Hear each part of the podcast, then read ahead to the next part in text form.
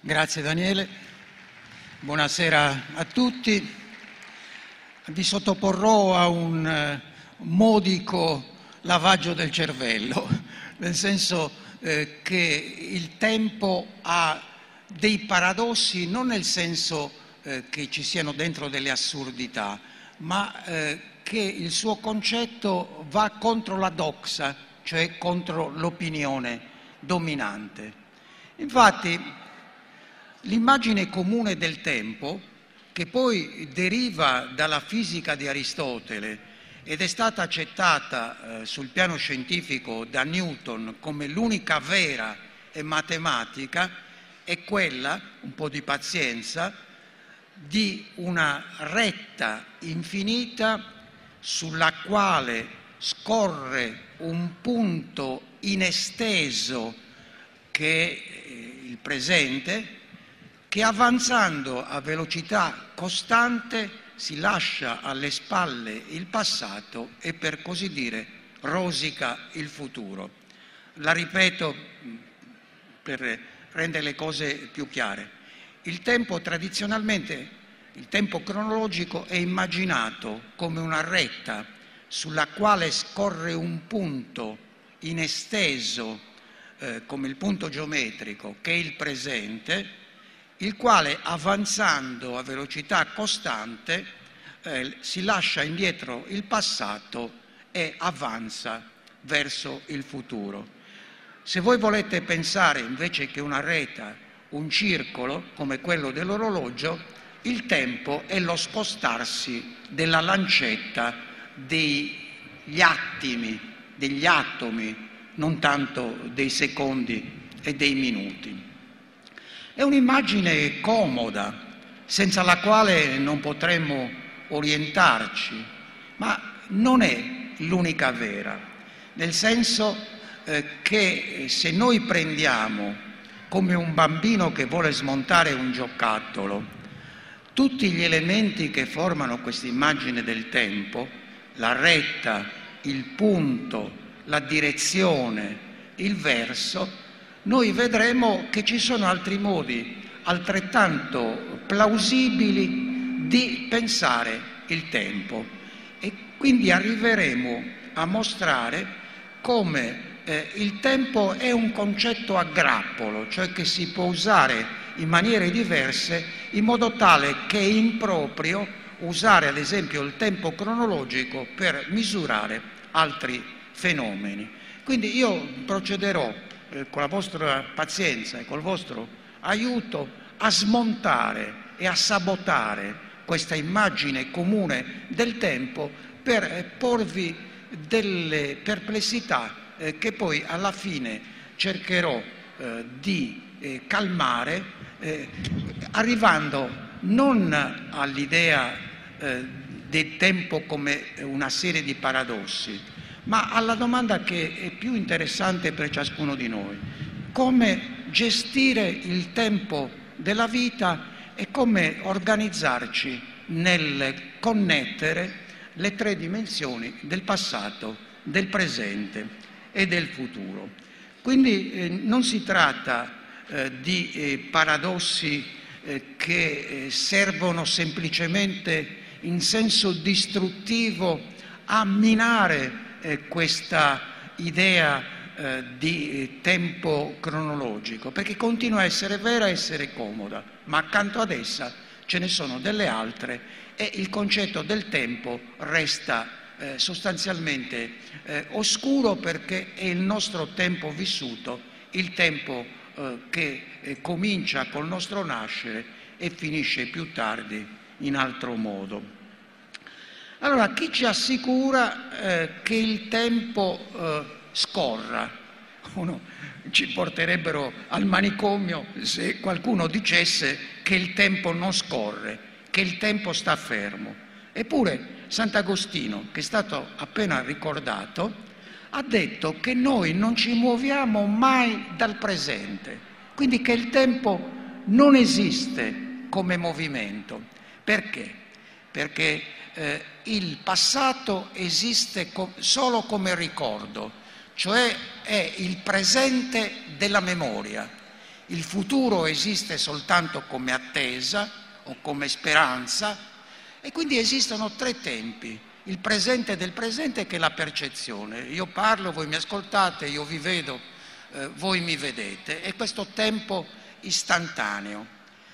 Il passato esiste come ricordo e il futuro esiste non solo come attesa, ma in senso più teologico-morale come speranza. Per Agostino il tempo è elastico. Pensate a un elastico. Se, se, la dimensione più corta è quella del presente e voi lo tirate, per così dire, all'indietro, voi avete il, eh, il passato come presenza o presente del passato. Se allungate questo elastico verso destra, diciamo così, voi avete il futuro come presente del futuro. Quindi esiste un futuro tridimensionale. Questo spiega, sempre per Agostino, ma in generale, perché il passato si può trasformare. Cioè non si trasforma l'esattezza dei ricordi, ma eh, si trasforma il peso del passato, ad esempio attraverso il perdono o attraverso la speranza, perché il perdono per il male che abbiamo commesso o che è stato commesso contro di noi non ci grava più come un rimorso o come un desiderio di vendetta, ma eh, senza dimenticare quello che è stato, le nostre colpe o le colpe altrui, eh, ci permette di cominciare una vita nuova, di voltare pagina. E la speranza, a sua volta, eh, è sempre legata al presente del futuro, perché cambia eh, il nostro atteggiamento. Invece di farci soffrire per l'incertezza di quello che ci attende, ci mette in condizioni di affrontare meglio il futuro. Quindi tutto dipende dal presente stesso. Ecco quindi che si è smontata una eh, immagine di tempo che scorre e abbiamo accettato, almeno provvisoriamente, la validità di un tempo che non scorre del fatto che noi siamo sempre nel presente. È un paradosso, va contro l'immagine comune, che è stato accettato dai poeti del tardo eh, Rinascimento come Ronsard, eh, le temps s'en va, le temps s'en va, madame, le temps non, nous en allons. Il tempo se ne va, il tempo se ne va, signora, non il tempo, siamo noi che ce ne andiamo. E Gongora, il più grande poeta barocco spagnolo, eh, ve lo dico in spagnolo poi lo, lo correggo perché è bello, si quiero por las estrellas saber tiempo donde vas, veo que con ellas vas, pero no vuelves con ellas. Poi salta un pezzo, ma ay che ingagnato estoy, tu eres tiempo el que te quedas, son io el que me voy.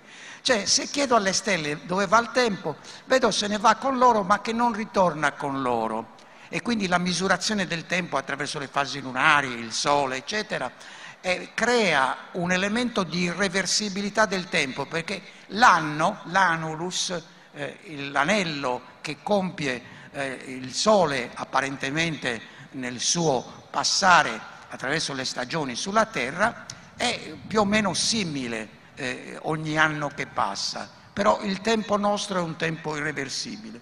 E conclude Gongora, ma me che mi inganno, sei tu tempo che stai fermo e sono io che me ne vado, che non è un grande, una grande consolazione, però è un modo di farci pensare che sostanzialmente appunto eh, il tempo non passa, il tempo sta fermo.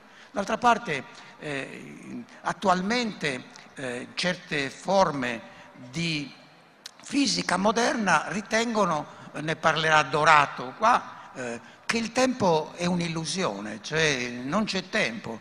C'era un filosofo che è troppo complicato spiegare, si chiamava McTaggart, che nel 1908 ha dimostrato che ci sono due regimi di tempo, uno psicologico, sostanzialmente illusorio, e un altro un tempo che invece non passa. Quindi già abbiamo smontato l'idea eh, che il tempo eh, sia eh, semplicemente un fluire, può essere qualcosa di diverso. Poi eh, andiamo avanti in questa distruzione dell'immagine del tempo. Il tempo psicologico. Se guardate bene, c'è un tempo che trascorre, noi lo sappiamo, non soltanto guardando l'orologio, noi sappiamo che c'è un tempo che sta andando avanti perché le percezioni nostre, i nostri pensieri, anche al buio, in una stanza insonorizzata, eh, si eh, trascinano e si svolgono.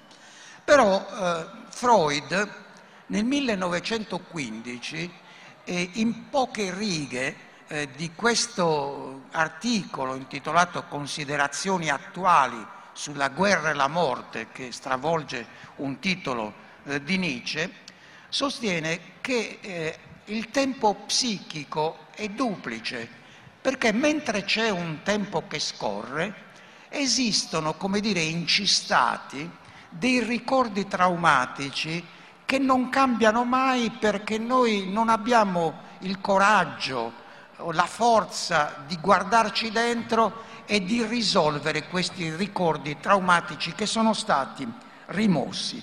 Quindi viviamo a due velocità. C'è un tempo che scorre e c'è un passato che non passa c'è eh, qualche cosa che se passa, per esempio attraverso l'elaborazione della cura psicanalitica, eh, è vischioso, si svolge lentamente. D'altra parte, da questo punto di vista, la cura psicanalitica non è altro che uno scongelare questo passato congelato e quindi di guardarlo in faccia, di accettarlo e di far sì che quello che era incistato quel tempo bloccato che non si muoveva e eh, si possa a sua volta assorbire nello scorrere normale del tempo. Freud non era molto ottimista. La cura consiste, diceva, dal passare da un'infelicità patologica a una infelicità normale. Però passare da un'infelicità patologica a un'infelicità normale voleva dire proprio eh, scongelare il tempo tradurre il tempo delle due velocità in una. Per questo Freud, nell'articolo che vi ho detto, dice che il tempo è la coesistenza della coesistenza e della successione. Parole misteriose in apparenza, ma che si spiegano subito. Dunque Freud avrebbe voluto fare filosofia, però era povero e ha detto faccio medicina e poi troverò una specie di cammino del ritorno per la filosofia. E infatti la psicoanalisi vuol dire fare la, eh, diciamo, l'analisi e quindi scomporre l'anatomia dell'anima e quindi tornare attraverso un sapere medico-psicologico alla filosofia. Aveva seguito per due anni le lezioni di Franz Brentano, che è il padre della fenomenologia di Husserl, eccetera. Aveva curato addirittura per Brentano le dispense. Allora gli studenti bravi raccoglievano gli appunti e pubblicavano le dispense per gli studenti assenteisti o meno bravi. E allora in questo ambito aveva studiato molto come si usava in Austria dove l'idealismo eh, di Hegel era sospetto, aveva studiato molto Leibniz. Ora, eh, avevo parlato prima di Newton. Per Newton spazio e tempo sono assoluti, assoluti, cioè vuol dire slegati dalla presenza di enti, cioè sono qualcosa eh, che eh, eh, è un sensorium dei, non importa che ci perdiamo molto tempo, è come se Dio eh, attraverso i suoi sensi portasse all'uomo la conoscenza del mondo. Leibniz invece in una polemica contro Newton aveva dimostrato che il tempo e lo spazio sono delle forme di ordine. Il tempo è l'ordine della successione, cioè una cosa dopo l'altra. Lo spazio è l'ordine della coesistenza. Cioè se io guardo queste cinque dita, eh, le vedo simultaneamente nello spazio. Se le guardo muovere, le vedo nella successione dei movimenti, cioè nel tempo. Cosa ha fatto Freud? Qual è stata l'audacia di Freud? di considerare il tempo psichico come coesistenza della coesistenza della successione, cioè come compresenza di un tempo che scorre, come il tempo leibniziano, e di un tempo che non scorre come lo spazio leibniziano. Tant'è vero arriverà proprio fino alla fine, muore nel 39, nel 38, a dire che la psiche è estesa, cioè è spaziale. Altro momento di distruzione dell'immagine eh, comune del tempo è dato eh, dalla tecnologia che dalla fine eh, dell'Ottocento ha messo eh, non in discussione teoricamente, ma attraverso l'immaginazione e le scoperte scientifiche l'idea tradizionale di tempo. Pensate eh, per esempio a Samuel Butler, che è uno scrittore che ha scritto un libro intitolato Nowhere, eh, Ere One, cioè Ere One è il titolo, che è il contrario di lettura, le, leggendo il contrario, Nowhere, in nessun luogo, il quale dice, e vi cito il testo, non è forse il futuro contenuto nel grembo del passato e non deve il passato muti perché muti il futuro. Noi siamo abituati ormai anche col cinema, per esempio il Ritorno al futuro di Zemenex nel 1985, del ragazzotto che torna indietro assieme a quel dottore spiritato per conoscere i suoi genitori.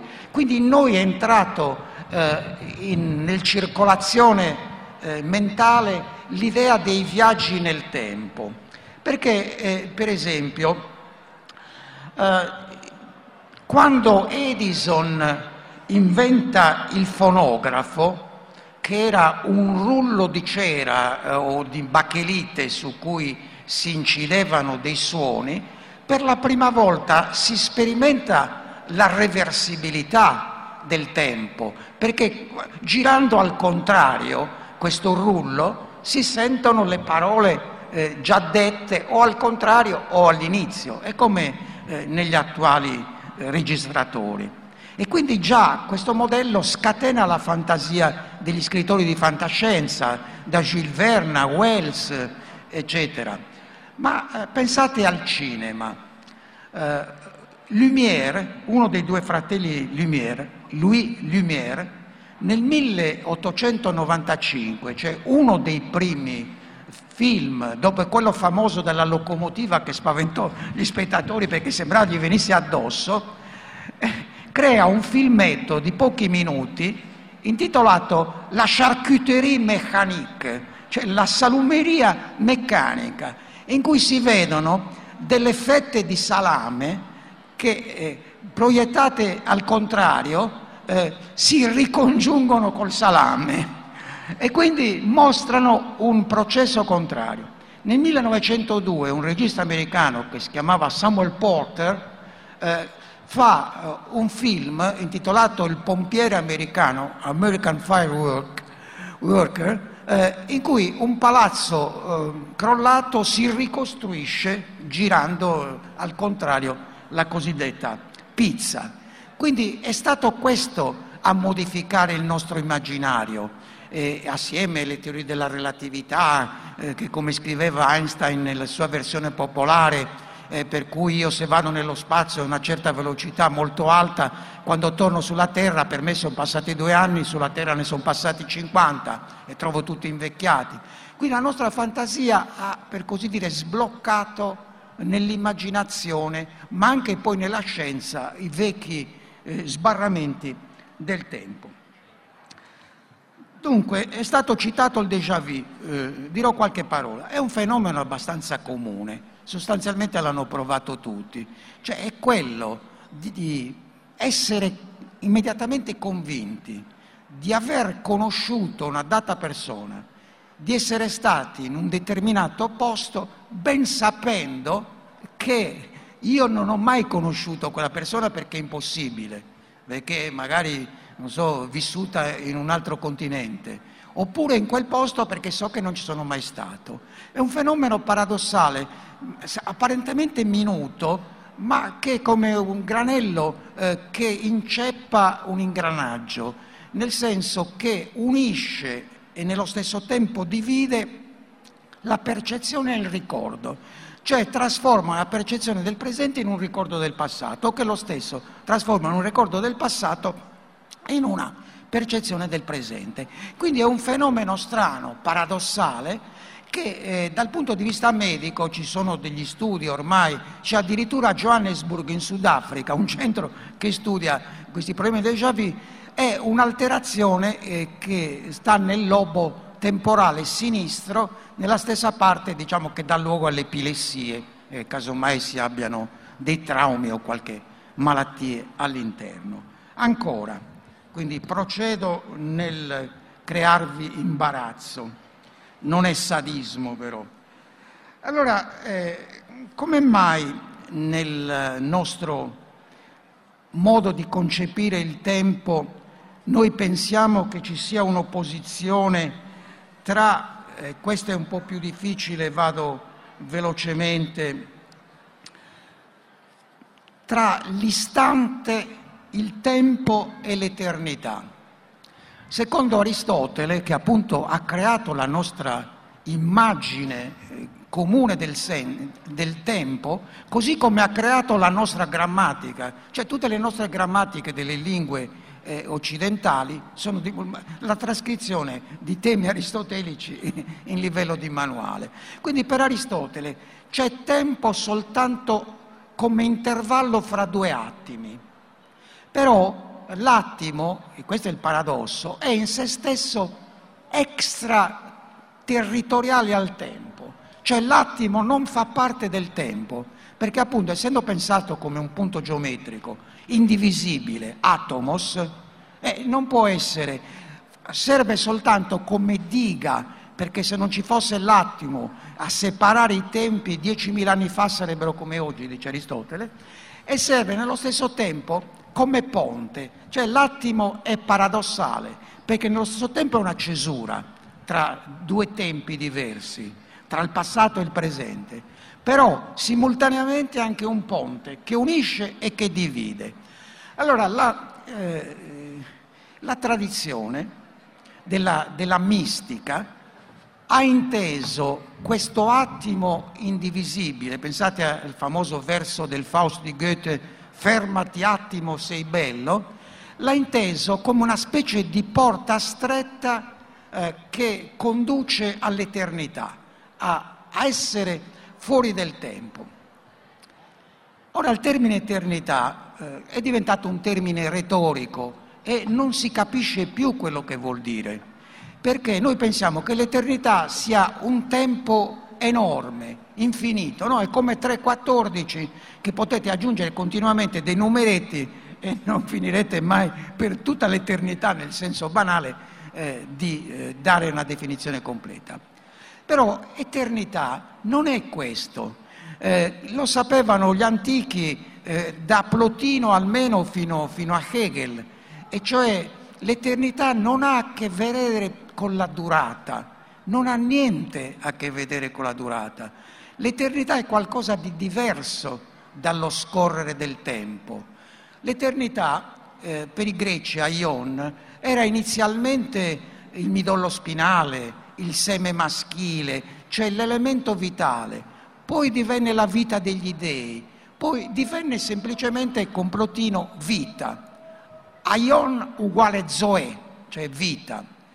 Una definizione molto più eh, piena eh, la, ed efficace la dà in carcere eh, Severino Boezio, eh, che ha scritto La consolazione della filosofia, per cui si dice prendila eh, con filosofia, dipende da Boezio.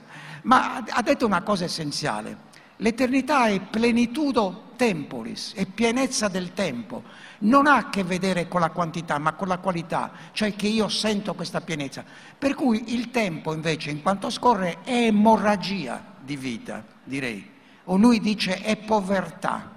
Il tempo quindi è, eh, non ha nessun rapporto con l'eternità e anche questo può stupire. Però, per esempio, già in Platone, l'attimo, lui lo chiamava exaifnes, è qualcosa eh, che è fuori dal tempo e per i mistici c'è un'espressione latina che dispiaceva molto al filosofo Hobbes, è il nunc stans, è l'attimo che sta, che non si muove, che non cambia.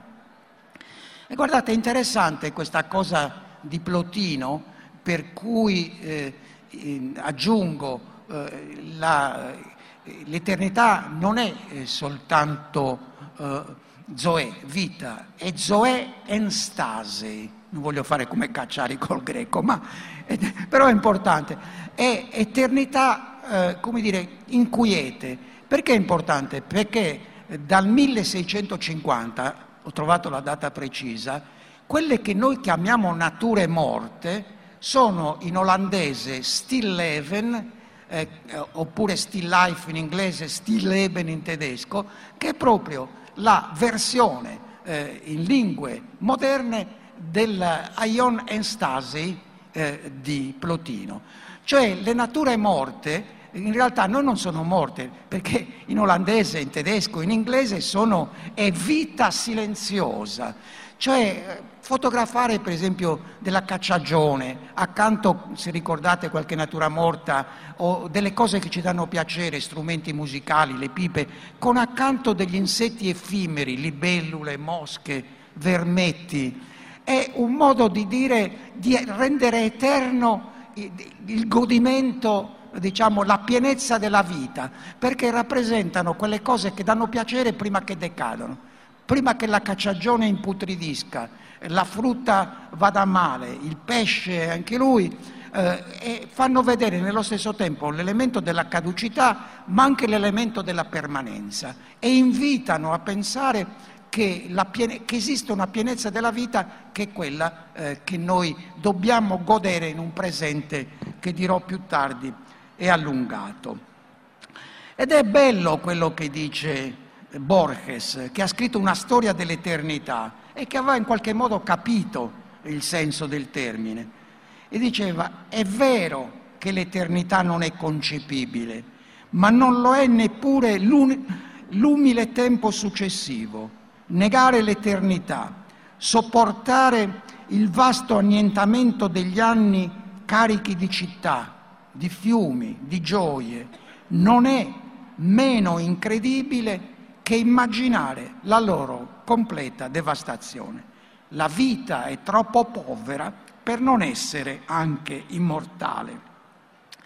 Guardate, non è che eh, Borges eh, stia facendo un'esaltazione dell'immortalità dell'anima in senso cristiano oppure musulmano Borges si riallaccia al, al triste giudio di Amsterdam, al triste ebreo di Amsterdam, cioè Spinoza, il quale diceva, ve lo dico in latino visto che vi stresso per altri modi, eh, diceva eh, che sentimus experimurque nos eternos esse, sentiamo e sperimentiamo senza poterlo dimostrare che noi siamo eterni ma siamo eterni non perché duriamo per sempre, ma perché abbiamo questa possibilità di una pienezza di vita che è quella che, che riguarda il tempo in cui siamo in questo mondo. E quindi c'è l'idea come in Nietzsche che il tempo possa eh, essere ciclico e ritornare, che ci sia quella che eh, eh gli indù chiamano la trasmigrazione delle anime. Ecco che allora anche questo aspetto eh, va considerato come una forma di pensiero eh, che distrugge l'immagine di un tempo eh, che è semplicemente emorragia di vita e non è eh, invece qualcos'altro. Ma eh, il tempo è veramente simile a un punto geometrico o no? Naturalmente già i fisiologi dell'Ottocento hanno notato che noi non potremo avere nessuna percezione comprensibile in meno di 0,44 secondi, cioè il, l'istante puntuale non esiste psicologicamente. Tant'è vero che il filosofo americano William James aveva parlato di una prua e di una poppa dell'istante, cioè l'istante per essere vero dura e non ha niente a che fare con la geometria. Dice eh, poi eh, un grande filosofo, poi smetto con queste eh, citazioni, ma sono importanti perché segnano la storia della filosofia, perché il tempo è sempre stato un enigma. Voi conoscete tutti, immagino la frase di Sant'Agostino, ritornando a lui, se nessuno me lo chiede, io so cos'è il tempo, me lo, appena me lo chiedono non lo so più. E quindi eh, il tempo è questo mistero che però, diciamo, scomponendolo in parti, disaggregandolo, eccetera, qualche cosa eh, si riesce a capire ed è quello che sto facendo. Quindi, per esempio, in Husserl c'è l'idea mh, che il tempo sia simile a una cometa che ha una, una coda di eh, ritenzione, si chiama, e che si protende in avanti. Cioè il tempo è la forma del fluire, di, le, di tutti i modi del cambiamento, di tutto ciò che l'anima, diciamo così, riesce a misurare. Ed è eh, la forma è sempre quella, perché da un lato eh, il presente non, si, non ci sarebbe senza diciamo, questo ricordo del passato, questa scia di cometa.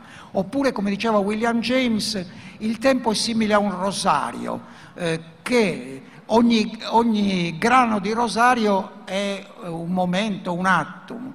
Però i grani che ho toccato hanno ancora il calore della, del, del, mio corpo e quindi in un certo senso sono presenti, poi si raffreddano.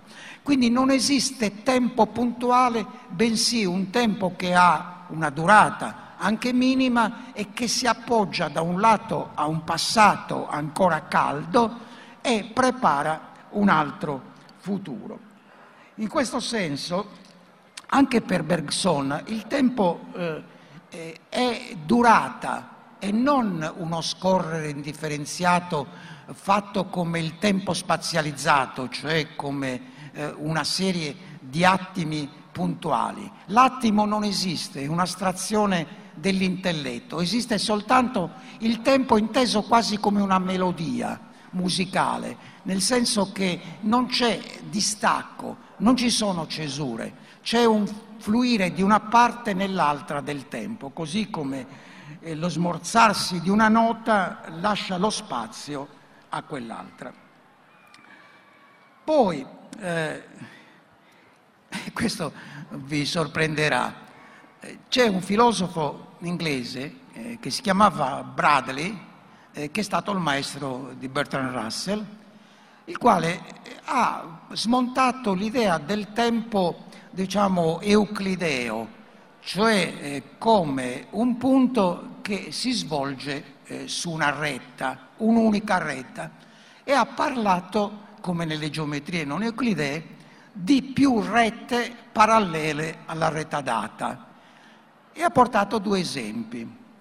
Il tempo di un sogno, che dura tre minuti di orologio, guardato all'interno può durare una vita, possono durare dei decenni e quindi eh, il tempo eh, interno al sogno è parallelo al tempo della, dell'orologio. Oppure eh, Le mille e una notte, i racconti di Sherazade, fatti per non essere ucciso, per incantare, per ammazzare il tempo o per farlo dimenticare, sono racconti che durano, mettiamo, mezz'ora, che però eh, Simbad il marinaio eh, nel suo eh, vagabondare e navigare eh, racconta delle storie che durano anni. Quindi ci sono tanti tempi paralleli al tempo cronologico. Ancora, eh, il tempo eh, può essere un circolo invece che una retta, e cioè ci può essere un eterno ritorno dell'uguale. Era la teoria non, non solo di Nietzsche, ma era la teoria del, di Pitagora inizialmente e degli stoici, e su questo eh, arrivo subito. Ma eh, tutte le civiltà agricole hanno vissuto l'idea del ritorno delle stagioni, cioè tutto ritorna, ma tutto ritorna uguale per il tempo, ma appunto non per noi eh, che eh, non ritorniamo. Però su questa analogia del tempo legato alle stagioni è nata l'idea della metempsicosi o della metensomatosi, cioè che ritorna non soltanto l'anima ma anche il corpo. quindi pitagorici, stoici. Gli stoici erano molto più radicali.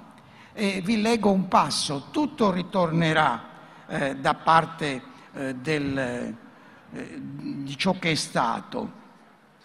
Eh, e diceva appunto eh, un filosofo stoico eh, che ci sarà un momento in cui eh, Platone e Aristotele ritorneranno ancora, in cui appunto eh, ci, ci, troveremo a essere eh, di nuovo a ricominciare, in cui in sostanza, se fosse vero, tutti sarete costretti nel futuro, meno male che si dimentica, assorbire questa lezione. Cioè tutto ritorna uguale.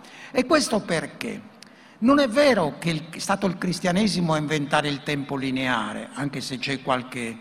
Ci sono stati 20 casi individuati di tempo lineare anche nel passato, ma certamente il tempo ciclico era più eh, diffuso. Perché il cristianesimo ha combattuto l'idea di tempo lineare degli stoici? Perché Cristo, se ci fosse l'eterno ritorno, dovrebbe morire infinite volte sulla croce e non gli sta bene. Così come non gli sta bene il fatto che se tutto si ripete e si può, secondo la tradizione pitagorica, eh, riscoprire le vite precedenti, allora la speranza non esisterebbe più, perché la speranza è basata sull'incertezza. Dice Agostino, per esempio, se un amico mi tradisce, io lo so prima, eh, le cose eh, si distrugge l'idea di speranza. Ora, nel mondo antico c'erano, eh, a proposito di cicli astronomici, c'era l'idea che il mondo è eterno, increato, non c'è nessun creatore, anche gli dei eh, non sono quelli che hanno creato il mondo. Questa è un'idea più tarda, cristiana, musulmana, eccetera. Allora il problema è come mai se il mondo è eterno, se l'uomo è eterno, eh, le civiltà sono così indietro, c'è la povertà, c'è la guerra, eh, c'è l'ignoranza. In un tempo infinito gli uomini avrebbero dovuto perfezionarsi. Appunto per rispondere indirettamente a questo problema si sono inventati l'idea del fatto che il mondo si distrugge e, e rinasce periodicamente ogni 36.000 o 72.000 anni, perché sono passati dall'idea che l'inclinazione dell'asse terrestre, no? ruotando attorno, forma come un cono che al vertice poniamo nel, nel polo nord e poi ha la base in questa rotazione. Quindi ogni rotazione di 36.000 anni o 72.000 anni produce una catastrofe per cui il mondo può essere distrutto o con la, eh, il caldo, la calura del sole, o più frequentemente con i diluvi, che sono nella tradizione di tutte eh, le nazioni del mondo. Eh, e quindi, però, la, l'idea eh, di Platone vecchio e di Aristotele giovane è che queste alluvioni non arrivano diversamente da noi alla cima dei monti, quindi sopravvivono poveri tizzoni, dice, dell'umanità, i pastori. Quindi tutto ricomincia, ma se mi permettete la battuta, non ricomincia da zero, ma ricomincia da tre, cioè ricomincia dalle civiltà più basse finché giunti a un certo punto, quando eh, si è avanti, viene una catastrofe e tutto si ripete. Quindi eh, c'è l'idea che il tempo non è una retta, ma è un ciclo per cui, secondo mh, Platone e Aristotele, tutto si eh, ripercorre ma epitopoli, più o meno. Invece per gli stoici tutto eh, ricomincia esattamente. Ancora, continuando, mi salto qualche pezzo un po' più difficile e esiste un tempo unico per il moscerino della frutta. Sapete, il moscerino della frutta è molto amato dagli studiosi di genetica perché essendo uh, un, un essere che vive un paio di giorni nel giro di un anno si hanno un centinaia di prove del DNA e si possono misurare le gestazioni. Ma la percezione del tempo, che se lo sapesse avrebbe un moscerino della frutta, o quella di una sequoia gigante della California che vive più di 900.000 anni, sono gli stessi. O la percezione che si studia per esempio in Nuova Zelanda nell'università di Rotorua, che vuol dire due vulcani, eh, studiano il jet lag eh, che i neozelandesi hanno perché a 2200 km dall'Australia e a circa 5000 dagli Stati Uniti, quindi sono sempre in volo. Eh, voi sapete che c'è un'alterazione nella percezione del tempo, perché è stato fatto un esperimento che i medici chiamano il ritmo circadiano, circadies, che dura circa un giorno, cioè dura esattamente 25 ore. Cioè hanno preso dei volontari, li hanno messi in una caverna senza luce, senza orologio, eccetera, e hanno notato che il loro ciclo eh, vitale si stabilizzava dopo una settimana, due settimane, un mese, sul ritmo di 25 ore diurne. Ora, questo ritmo circadiano in chi viaggia frequentemente al jet lag diventa eh, complicato. Quindi c'è un'alterazione dei ritmi della percezione del tempo.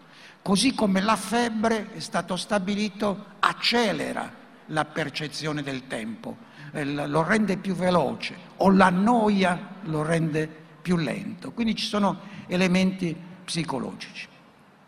Basta con questo che è una tortura mentale, spero non troppo eh, feroce. E ora eh, come antidoto eh, voglio eh, passare a, a, mostrare quello che eh, questi paradossi possono aver intaccato, cioè la domanda principale per noi di come gestire e di come organizzare il tempo vissuto. Noi abbiamo eh, del tempo, vi dicevo, un concetto a grappolo e abbiamo più tempi, eh, più forme di temporalità che del resto noi usiamo senza saperlo. Faccio una piccola aggiunta. Noi partiamo dall'anno solare che inizia il primo gennaio, ma il primo gennaio da cosa deriva? Dal fatto che a Roma eh, antica il tempo, oppure in certi comuni italiani del Medioevo, iniziava eh, con la primavera, il 25 marzo. Per quello Gesù eh, nasce nove mesi dopo il 25 marzo, cioè il 25 dicembre.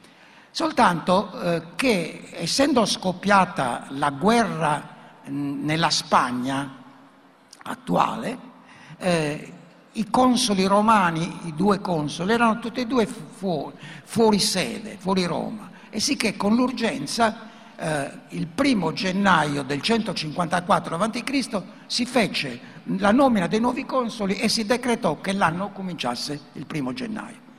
Così eh, noi abbiamo l'anno solare che non coincide con l'anno civile, il primo gennaio, ma non coincide nemmeno con l'anno fiscale. Chiunque fa la dichiarazione dei redditi, grosso modo la fa tra giugno e luglio. E perché? Perché prima nelle civiltà contadine la gente aveva mietuto e con il grano pagava le tasse. E così l'anno, l'anno eh, liturgico ha un ritmo diverso dall'anno solare. E così l'anno accademico cominciava nel Medioevo eh, il 13 di settembre, eh, St. Michael in Inghilterra, e poi andava avanti. Quindi già vedete, noi sappiamo che l'anno solare non coincide con tutti questi anni, abbiamo una pluralità di tempi senza rendercene conto. Allora, come gestire il nostro tempo, che è la domanda più importanti. Ecco, l'errore fondamentale è quello di separare eh, ciascuno dei tempi, di, delle dimensioni temporali, cioè il passato, il presente e il futuro, e di assolutizzarlo, cioè dislegarlo dal resto dei tempi. E quindi eh, sembra che la cosa più sensata, ne ha parlato per chi c'era François Hartog questo pomeriggio sia eh, il fatto eh, che eh, ci si concentra sul presente e ormai eh, tutta la dimensione delle società moderne, contemporanei, soprattutto eh, dei giovani dal punto di vista sociologico, è quello di sfruttare il presente di vivere nel presente. Ora che sia una distorsione o no, lo vedremo. Cosa vuol dire vivere nel presente? Vivere nel presente non coincide più con l'oraziano carpe diem, cioè di afferrare il presente, ma non inteso come presente puntuale. Oggi invece si vive minuto per minuto, anche secondo Artaud. Però il presente ha un difetto, che il presente è evanescente, non è che si afferra facilmente. E quindi tutte le esortazioni che ci sono state, eh, per esempio eh, quella eh, di Goethe, che solo nel presente è la nostra felicità, oppure eh, in Pascal c'è un brano bellissimo, dura un pochino ma ve lo voglio leggere perché va meditato parte per parte. Dice, noi non ci atteniamo mai al presente Anticipiamo l'avvenire come troppo lento a giungere, quasi per affrettarne il corso. Oppure ci ricordiamo del passato per fermarlo come troppo fugace, così imprudenti che vaghiamo nei tempi che non sono nostri e non pensiamo al solo che realmente ci appartiene, il presente. E talmente vani che pensiamo a quelli che non sono e fuggiamo sconsideratamente il solo che esiste. Il fatto è che il presente d'ordinario ferisce, lo nascondiamo alla nostra vista poiché ci affligge e se ci diletta ci duole vederlo fuggire. Tentiamo di sorreggerlo con l'avvenire e pensiamo di predisporre le cose che non sono in nostro potere in vista di un tempo al quale non siamo per nulla certi di arrivare. Ciascuno esamini i propri pensieri, li troverà sempre occupati del passato e dell'avvenire. Non pensiamo quasi mai al presente, o se ci pensiamo è solo al fine di prenderne il lume per predisporre l'avvenire. Il presente non è mai il nostro fine, il passato e il presente sono i nostri mezzi. Solo l'avvenire è il nostro fine. E qui c'è la conclusione drammatica. Così non viviamo mai, ma speriamo di vivere e preparandoci sempre a essere felici, è inevitabile che non lo siamo mai. E aggiunge poco più avanti in un altro pensiero che la vita può essere stata una commedia, qualcosa di gioioso, ma finisce sempre in tragedia, con quattro palate di terra in faccia. Che è piuttosto tremendo. E poi eh, mi avvio alla conclusione, le parole di Pascal riecheggiano una tradizione più antica, per esempio Seneca, mentre si attende di vivere la vita passa, o quelle più crude e divertenti di Montaigne, ci insegnano a vivere quando la vita è passata. Cento scolari hanno già preso la sifilide prima di essere arrivati alla lezione di Aristotele sulla temperanza. Ma è sufficiente dimorare nel presente. Nel presente è impossibile perché sarebbe una fantasmagoria sconnessa, sarebbe un modo eh, di eh, perdere la nostra presenza sul presente, un modo di dilapidare le energie dell'anima. Però se è difficile vivere nel presente, è difficile vivere eh, nel passato perché la nostalgia lo bonifica, lo dipinge come una patria perduta, una mitica età dell'oro e quindi rischiamo eh, di eh, arrivare a un mondo eh, che è tutto nella nostra immaginazione e non finisce nella realtà.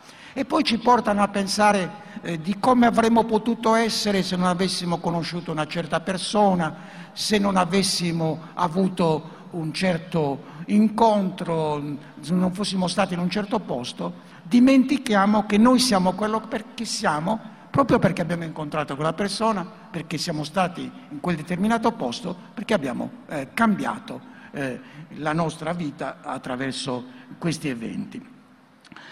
Ecco come comportarci dinanzi alle pericolose lusinghe provocate dall'impercorribile desiderio di regredire a quello che eravamo e da cui ogni attimo ci allontana.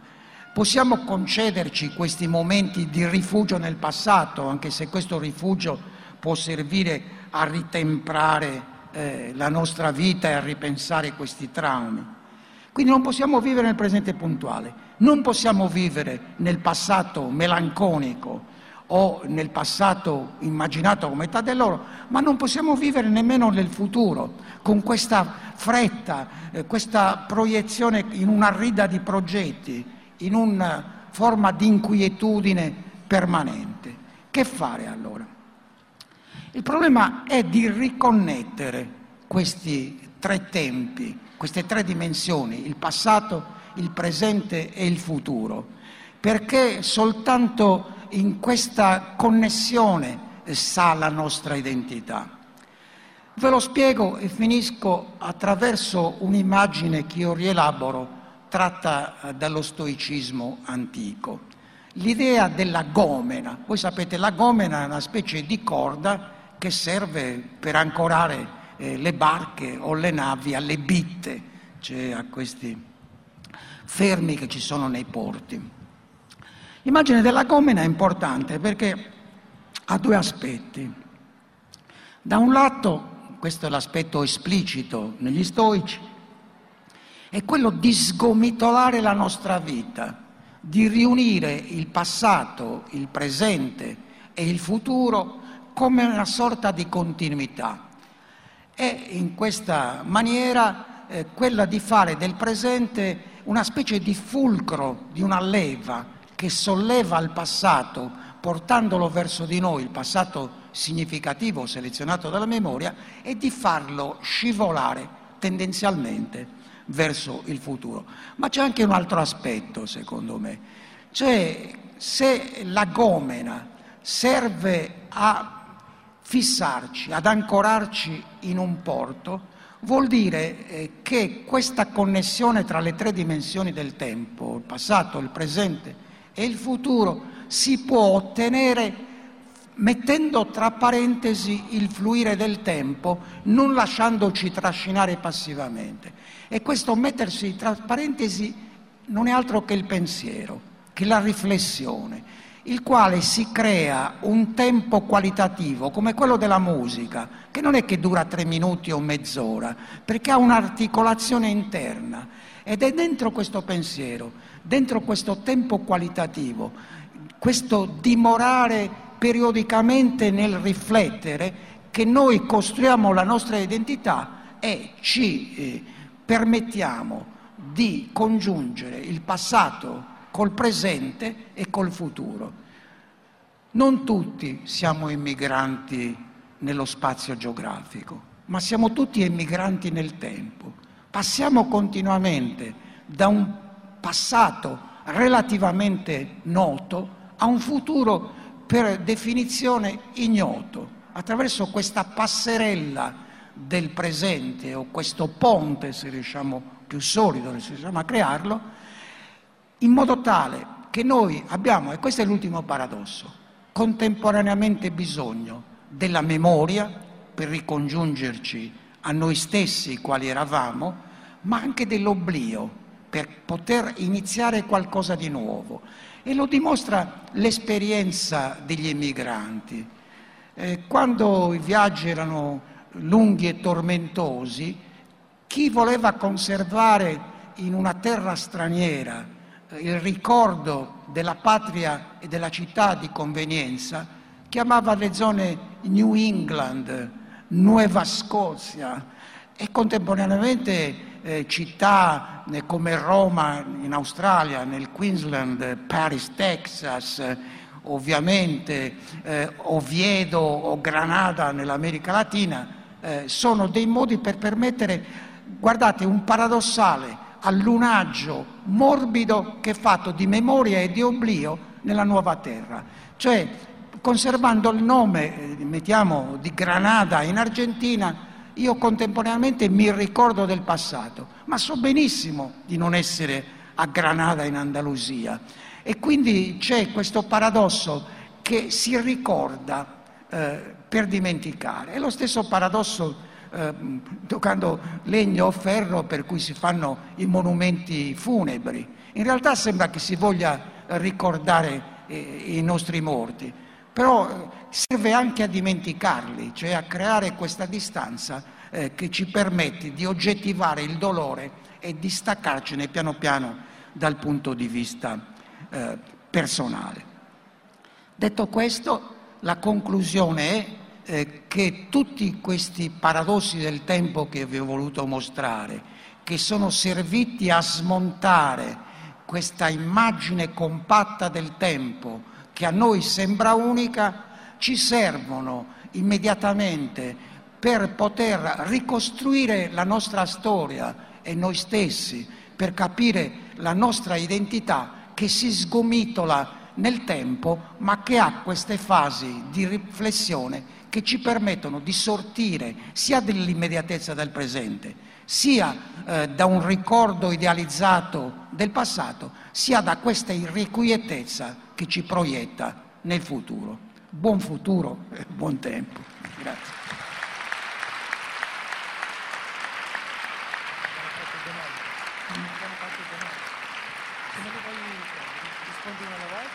Come vuoi tu.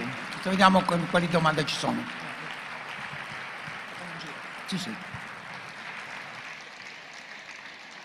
Grazie a Raymond Bodei, grazie anche alle interpreti che hanno tradotto la sua lezione nella lingua italiana dei segni, è una novità che il festival quest'anno ha introdotto in via sperimentale. Lingua dei segni italiana, scusate. Abbiamo tempo per un per prendere qualche domanda dal pubblico. Ecco, vedo già alzata una mano, possiamo raccogliere qualche contributo e poi dare una risposta complessiva. Se alzate la mano vi individuiamo meglio. Uh, Prego. Gentile professore, buonasera. Intanto Forza Baris. E, ehm, eh, e, poi le volevo dire ehm, che è riuscito benissimo nel suo intento a incominciare a distruggere questo eh, pensiero comune ecco, sul tempo. Mi volevo soffermare sull'eternità. Lei ha accennato all'eternità. Eh, forse sta nel fatto che nulla magari nasce e muore, ma solo si trasforma, senza soluzioni di continuità, così come lei ha citato il ciclo delle stagioni. Grazie. Un altro intervento proprio alle sue spalle, prego. Sì, sì buonasera. Io mi chiedevo, eh, citando anche Agostino, come ha citato lei, professore, Um, se il futuro è in realtà appunto uh, attesa di quello che verrà e quindi speranza, quello che stiamo vivendo noi oggi nella società contemporanea in mezzo ai social network uh, che permettono la comunicazione istantanea e quindi diciamo immediata, non può mh, mm, essere inteso come una sorta di morte di quella che Bloch chiamava il principio speranza, cioè siccome non spero più nel futuro e allora appiattisco tutto sull'immediato e come diciamo eh, di fronte a Roma in fiamme, ecco, sono lì che suono la cetra e godo del momento. Qua nella corsia centrale, grazie. Anche un altro, sì. Sì, sì, sì. sì. Bene, allora prima questo ragazzo e poi, alle, poi più dietro c'è un... Benissimo, prego. Ah, volevo ehm, sapere appunto, seguendo la domanda precedente, se eh, oggi come oggi si è perso insomma, questa concezione del legame tra passato, presente e futuro e invece viviamo nella, qualcuno lo chiama nowism, eh, pointless time o insomma il, il, presente eterno, il presente eternel di eh, insomma, qualche filosofo francese. C'è eh, questo rischio, cioè che non esista più il tempo esiste solo il tempo presente, cioè il tempo come durata, ma solo il tempo presente. Ok, ascoltiamo anche una quarta domanda, sì, questa ragazza proprio che in piedi, nel, proprio in piedi nella corsia centrale, grazie.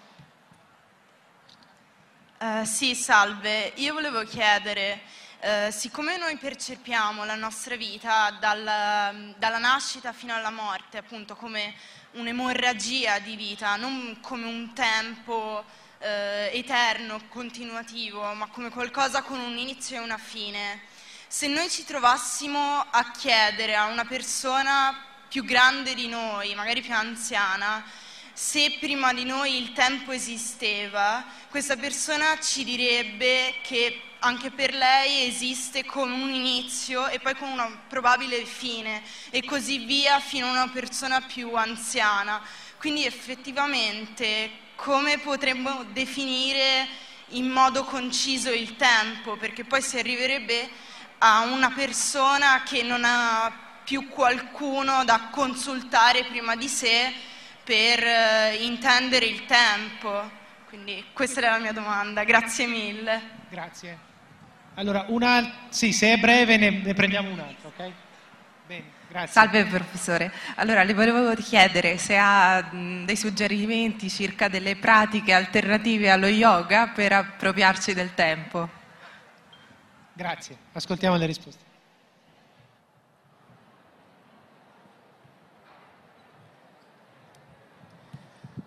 Allora, andando in ordine,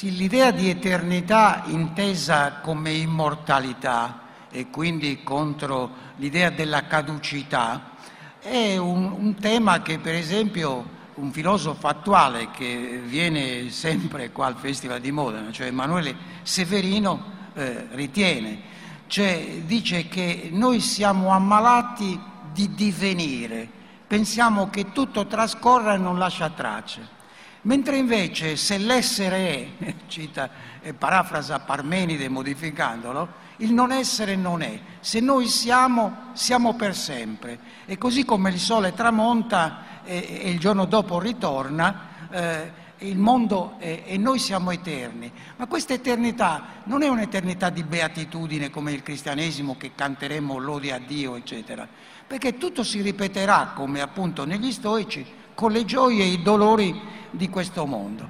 C'è un testo di Freud, un articolo bellissimo del 1917, intitolato Vergänglichkeit, cioè caducità, in cui Freud eh, nelle Alpi attualmente italiane, nel sud di Tirolo, passeggia davanti a questa bellezza dei boschi e delle montagne in compagnia di due personaggi che non nomina, il poeta e la donna. Noi sappiamo però che uno è Rainer Maria Rilke, il poeta, e l'altra è Lou Andreas Salomé, questa donna fatale che fece innamorare Nietzsche, Freud e altri. Allora, eh, Rilke eh, dice, eh, si rattrista del fatto che tutto passa, eh, che, eh, che, non lascia orma, no? leopardianamente, di quello che è, e quindi la caducità del mondo. Si, eh, mentre invece lui Andrea Salomè, che aveva letto Spinoza, ne aveva anche scritto ed era eh, molto consapevole delle tesi di Nietzsche, sostiene invece l'idea di eternità cioè dell'eterno ritorno. Freud trova una cosa intermedia, come facevano i teorici eh, dell'economia austriaca, e cioè che qualcosa è prezioso perché è raro, l'oro è raro e quindi è prezioso, malleabile, eccetera. Quindi eh, per Freud noi abbiamo soltanto questa vita, non ne avremo un'altra, è una vita caduca, però siccome questa vita è un dono, si potrebbe non essere nati, si potrebbe avere una malattia perché si, si muore subito. Proprio questa rarità della vita lo rende prezioso. Quindi di fronte all'idea melanconica e, e distruttiva della caducità e all'idea sostanzialmente consolatoria di un'eternità intesa in questo senso, contentarci di questo mondo così come ci è stato dato. Uh,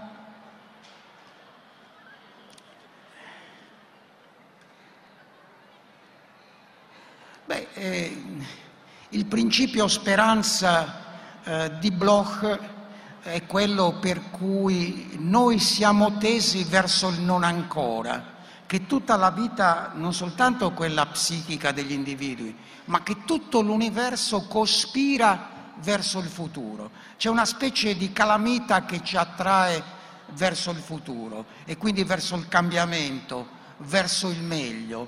C'è stato un altro filosofo, Hansi Jonas, che contro Bloch ha scritto un libro Principio di responsabilità, cioè eh, dicendo che bisogna stare attenti a non trasportare il cielo in terra, cioè per cui le utopie eh, fanno più male che bene, per cui voler creare l'uomo nuovo, voler aspettare il sole dell'avvenire, è tutto un elemento di distrazione, che invece dobbiamo avere un'euristica della paura.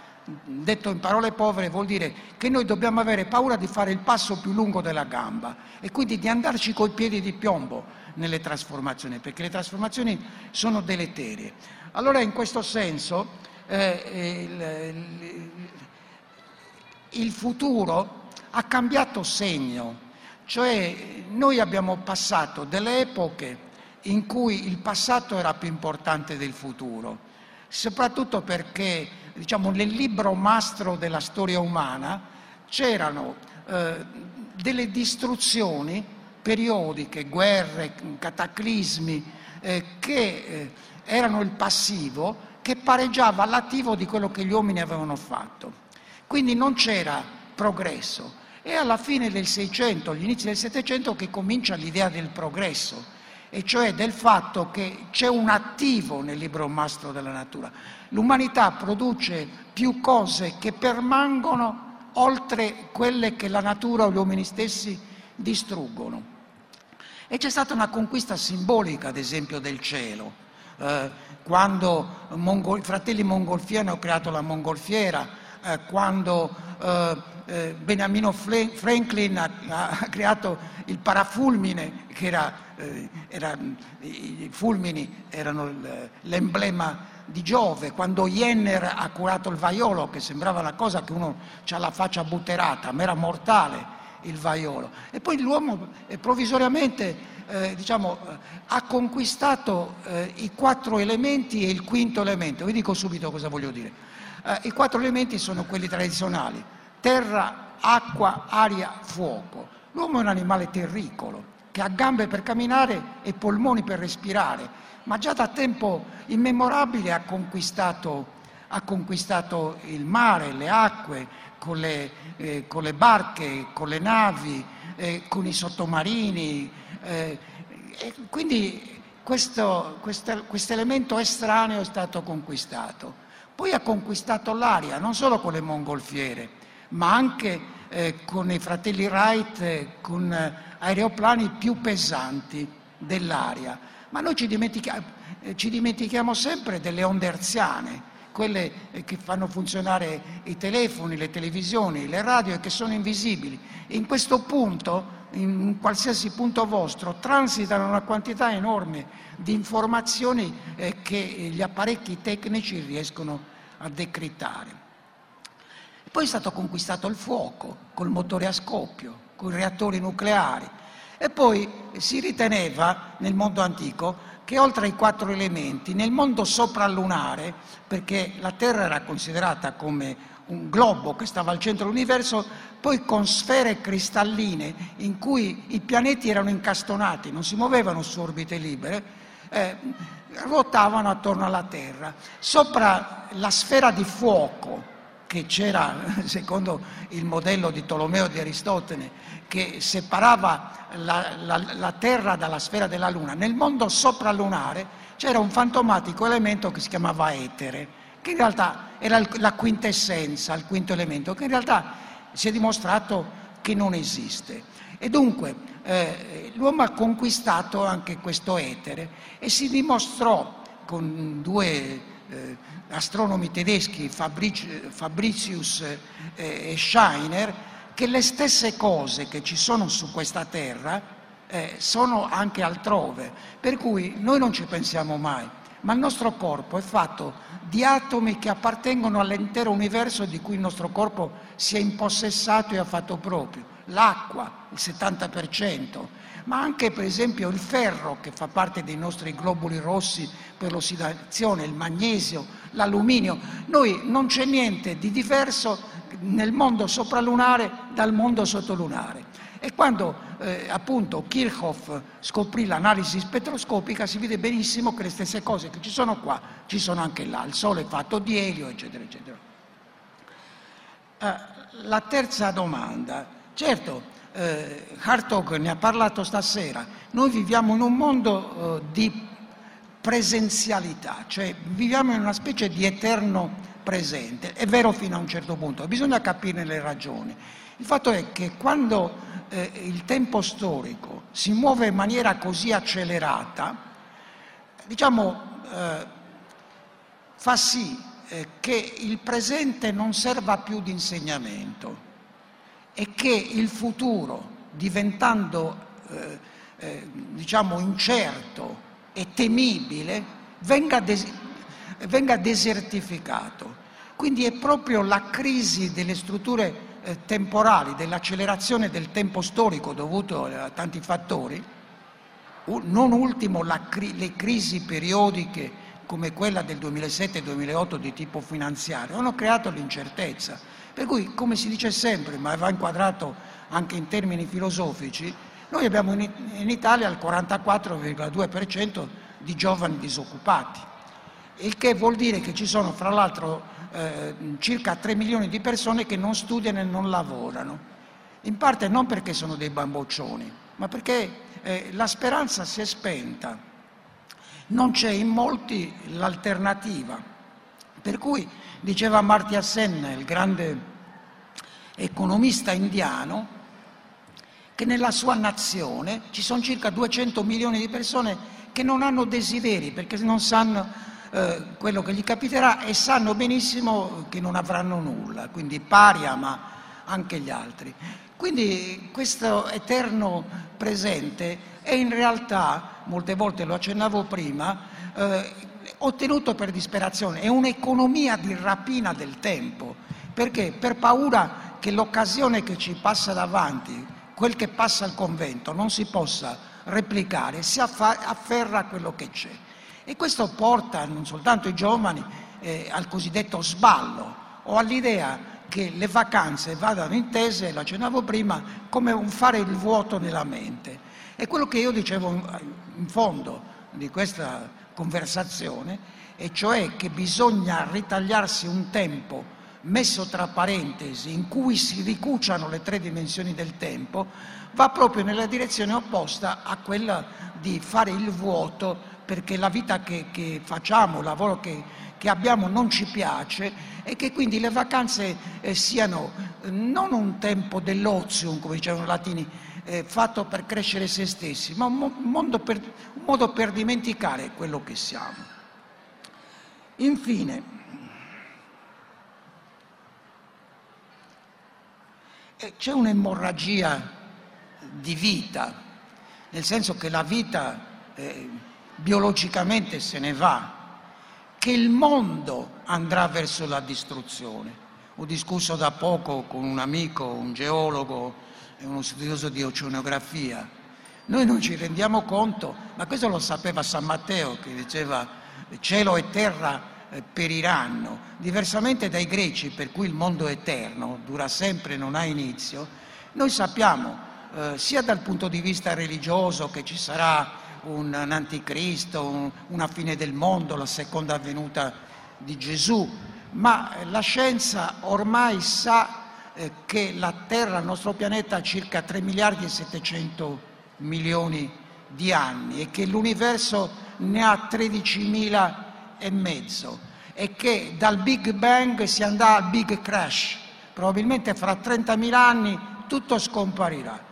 E poi una cosa che fa pensare è che man mano che andiamo avanti l'anidride carbonica, che oggi sembra che sia troppa, diminuirà e così non crescerà, si parla di un miliardo di anni, non vi spaventate, eh, l'anidride carbonica diminuirà e la vita delle piante scomparirà e con di tutto il resto. E il Sole eh, diventerà sempre più grande prima di esplodere. Per cui a un certo punto la Terra senza anidride carbonica eh, rischia di avere la stessa temperatura di Venere che sono 400 gradi. Quindi la specie umana se non trasmigra da un'altra parte eh, scomparirà. E questo se uno cominciasse a pensare in tempi lunghi, vedrebbe eh, che la sua vicenda personale è legata a una serie di elementi che sono eh, assai complessi. Cioè ciascuno di noi è un anello di una catena che viene dal passato e si prolunga nel futuro. Non si riflette abbastanza che noi siamo tutti discendenti da una ininterrotta catena di viventi. Cioè tutti i nostri antenati erano vivi, perché ci sono dei rami morti nelle famiglie. Uno muore e non ha discendenti, ma noi eh, abbiamo degli antenati. La specie umana, Homo sapiens, ha 170.000 anni, ma eh, ci sono state cinque estinzioni. La più grossa è stata nel Cretaceo, 65 milioni di anni fa.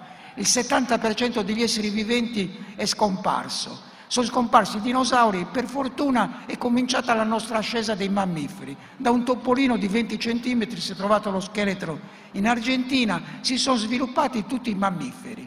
Quindi noi abbiamo, discendiamo da un topo sostanzialmente e, e da una quantità di ominidi eh, che risalgono almeno a 2 milioni e mezzo di anni fa e fino a 30 milioni di anni fa siamo convissuti con altre due specie umane, gli uomini di Neanderthal che sono stati scoperti alla fine dell'Ottocento e gli uomini di Denisova che sono stati scoperti nel 2011 in Siberia. Noi ora siamo l'unica specie umana, mentre prima eravamo tanti. C'è stato un periodo in cui le specie umanoidi erano, eh, i nostri cuginastri erano sei addirittura. Veniamo tutti dall'Africa, dal Corno d'Africa o dal Sudafrica e 40.000 anni fa è cominciata l'espansione.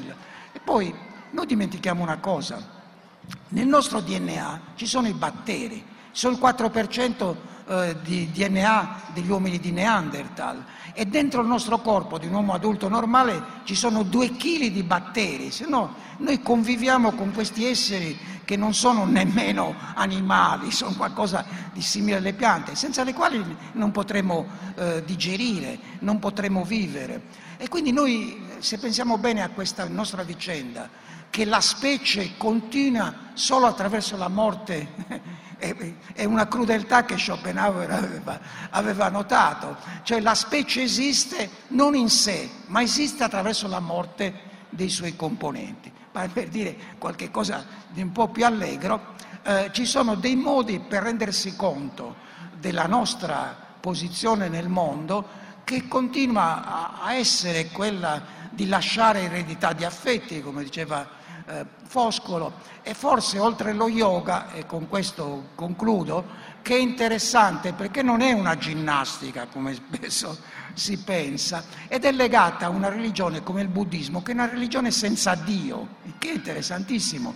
È un tipo di religiosità basata sulla compassione per proprio la caducità degli esseri e sull'idea poi di unirsi al ciclo universale del nirvana. Ora, anche chi non è buddista o chi non crede a queste cose, ci sono tanti modi per sopportare l'idea della caducità. C'è la speranza, c'è l'idea che qualcosa noi facciamo, che qualcosa siamo stati, per cui oserei dire eh, chi è vissuto è vissuto per sempre. E così sia, insomma.